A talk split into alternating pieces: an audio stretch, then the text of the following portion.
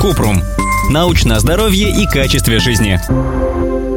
А теперь панические атаки. Паническая атака – внезапный приступ сильного страха и выраженной тревоги, когда нет реальной опасности. Во время панической атаки человек думает, что теряет контроль над собой, и у него сердечный приступ или он умирает. Паническая атака может случиться у любого здорового человека, если возникла стрессовая ситуация, но она закончится, как только исчезнет причина стресса или страха. Бывает и другое. Человек боится следующей атаки, из-за этого избегает мест и ситуаций, в которых раньше возникала паническая атака.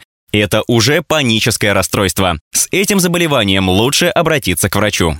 Почему возникает паническая атака? Никто не знает точную причину. Ученые пока так и не поняли. К факторам риска относят травмирующие или стрессовые жизненные ситуации, тяжелая утрата или развод, отягощенная наследственность, если паническое расстройство у близкого родственника, дисбаланс нейромедиаторов в головном мозге.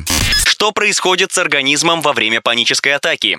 Симптомы разнообразны и быстро нарастают. До пика проходит около 10 минут. К самым распространенным проявлениям относят частое дыхание, ощущение, что не хватает воздуха, учащенное сердцебиение, чувство, что сердце выпрыгивает из груди, боль или дискомфорт в груди, ощущение, что в горле застрял ком, головокружение и общая слабость, ощущение нереальности окружающей обстановки, потливость, тошнота или отрыжка, озноб, Страх смерти. Страх потерять контроль над собой или сойти с ума.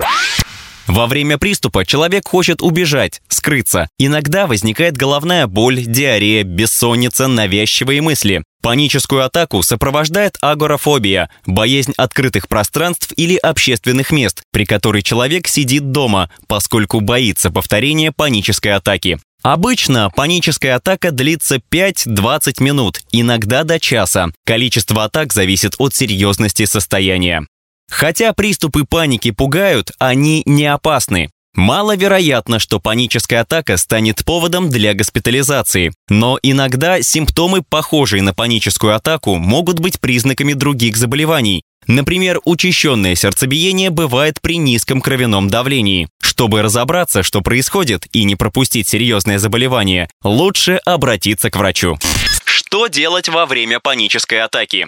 При приближающемся приступе паники надо оставаться на месте, если это возможно. Дышать медленно и глубоко. Напомнить себе, что атака пройдет.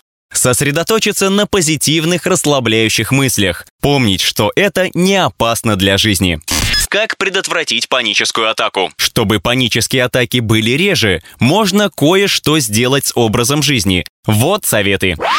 Научиться дышать, научиться и выполнять дыхательные упражнения каждый день, чтобы облегчить симптомы. Делать регулярные физические упражнения, чтобы уменьшить стресс и напряжение. Использовать дополнительные методы лечения, массаж и ароматерапия или занятия, такие как йога и пилатес, чтобы расслабиться.